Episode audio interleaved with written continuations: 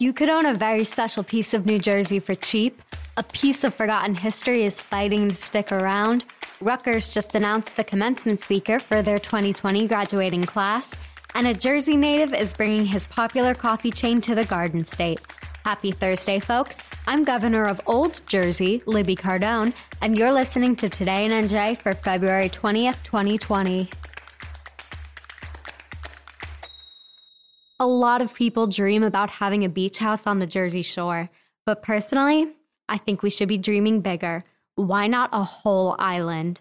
For $200,000, you can own what's called No Man's Island, just north of West Wildwood. The 19 acres of land are completely underdeveloped, so the taxes are super low, about $360 a year. And okay, yes, it's all technically considered wetlands, but hey, how many people can say that they own an island? And you might have to worry about finding the island during high tide, and you probably won't spend too much time there during the winter, but hey, that's just island life.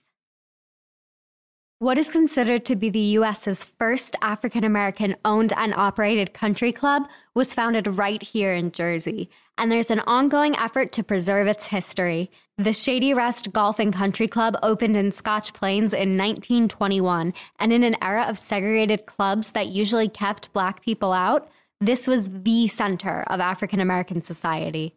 Shady Rest offered a place for members and guests to play croquet, ride horses, attend card parties, and dance. Sylvia Hicks, chair of the Preserve Shady Rest Committee, said the goal is to resurrect a forgotten history and get Shady Rest listed on the National Register of Historic Places. You can learn more about this piece of important Jersey history and see pics of Shady Rest in its heyday on NJ.com. Journalist Lester Holt is set to deliver the keynote address at Rutgers University's 2020 commencement ceremony in New Brunswick. Holt has been the NBC nightly news anchor since 2015 and was just voted the most trusted television news personality in America. Rutgers will also gift Holt with an honorary Doctor of Humane Letters degree.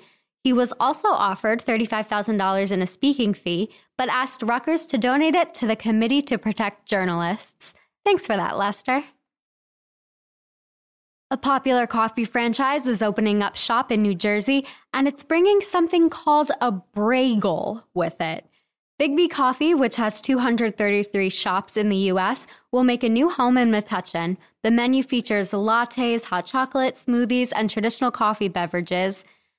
But it also features a cross between a bagel and a sandwich called a Bragel. And we have questions. Owner and operator Brian Glass is a bona fide Jersey boy, having graduated from Montgomery High School and Rutgers University. And okay, Brian, we get that you're a Jersey boy, but things get sticky when you start messing with our bagels. You should know better. The shop is set to open in March, so we'll definitely have to check it out for ourselves then. That's all we've got for today in NJ. If you're hungry for more news, you can check us out at NJ.com. Make sure to tune in for tomorrow's episode Check out our show notes for information about the stories we mentioned today and send in any suggestions you have for stories at podcasts at njadvancemedia.com. I'm Libby Cardone, and I'm going to go see if my friends want to chip in and be co island owners with me. Have a great day, New Jersey.